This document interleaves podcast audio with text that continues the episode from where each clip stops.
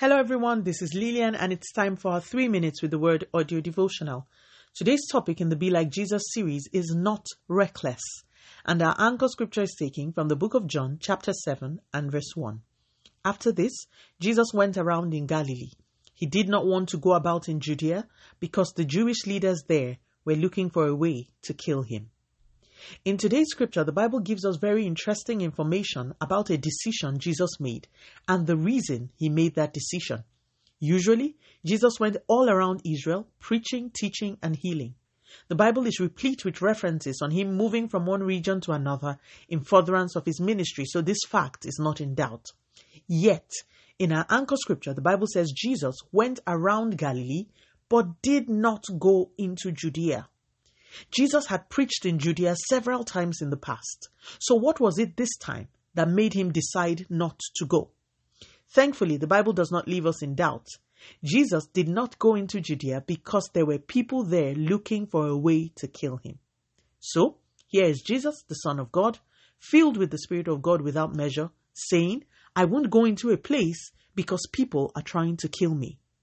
Jesus, the Word, the Creator, stayed away from a place because people were trying to kill him. What's my point this morning? My point is Jesus was not reckless. He didn't he didn't just walk into danger because he knew he was anointed.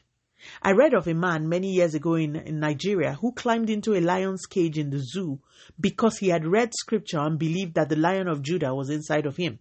He climbed in with a Bible. Guess what happened? The lion killed him violently. I have heard of believers who act recklessly because they say they have the backing of the Father God. Believers who eat everything they like, do not do any exercise, and still do not go for health checks because they are healed by the stripes of Jesus. Jesus was not reckless. Could Jesus deliver himself from any attack? Absolutely. Yet, he didn't walk into danger intentionally. Jesus was responsible. He understood that it was sin to tempt God. Be like Jesus. Let us pray. Father, in the name of Jesus, thank you so much for your word. Lord, we obtain grace to be more responsible stewards of the life you have given us. Continue to take all the glory, Almighty God. In Jesus' mighty name, we have prayed. Speak to you again soon. If you were blessed, please drop me a line on audiodevotional at yahoo.com or on our website at www.3minutesaudiodevotional.com. You could also follow us on Facebook, Instagram, YouTube, and Twitter at 3 Minutes Audio Devotional. Remember, wrapped up in God's Word is all you need for your change to come. Love you and bye.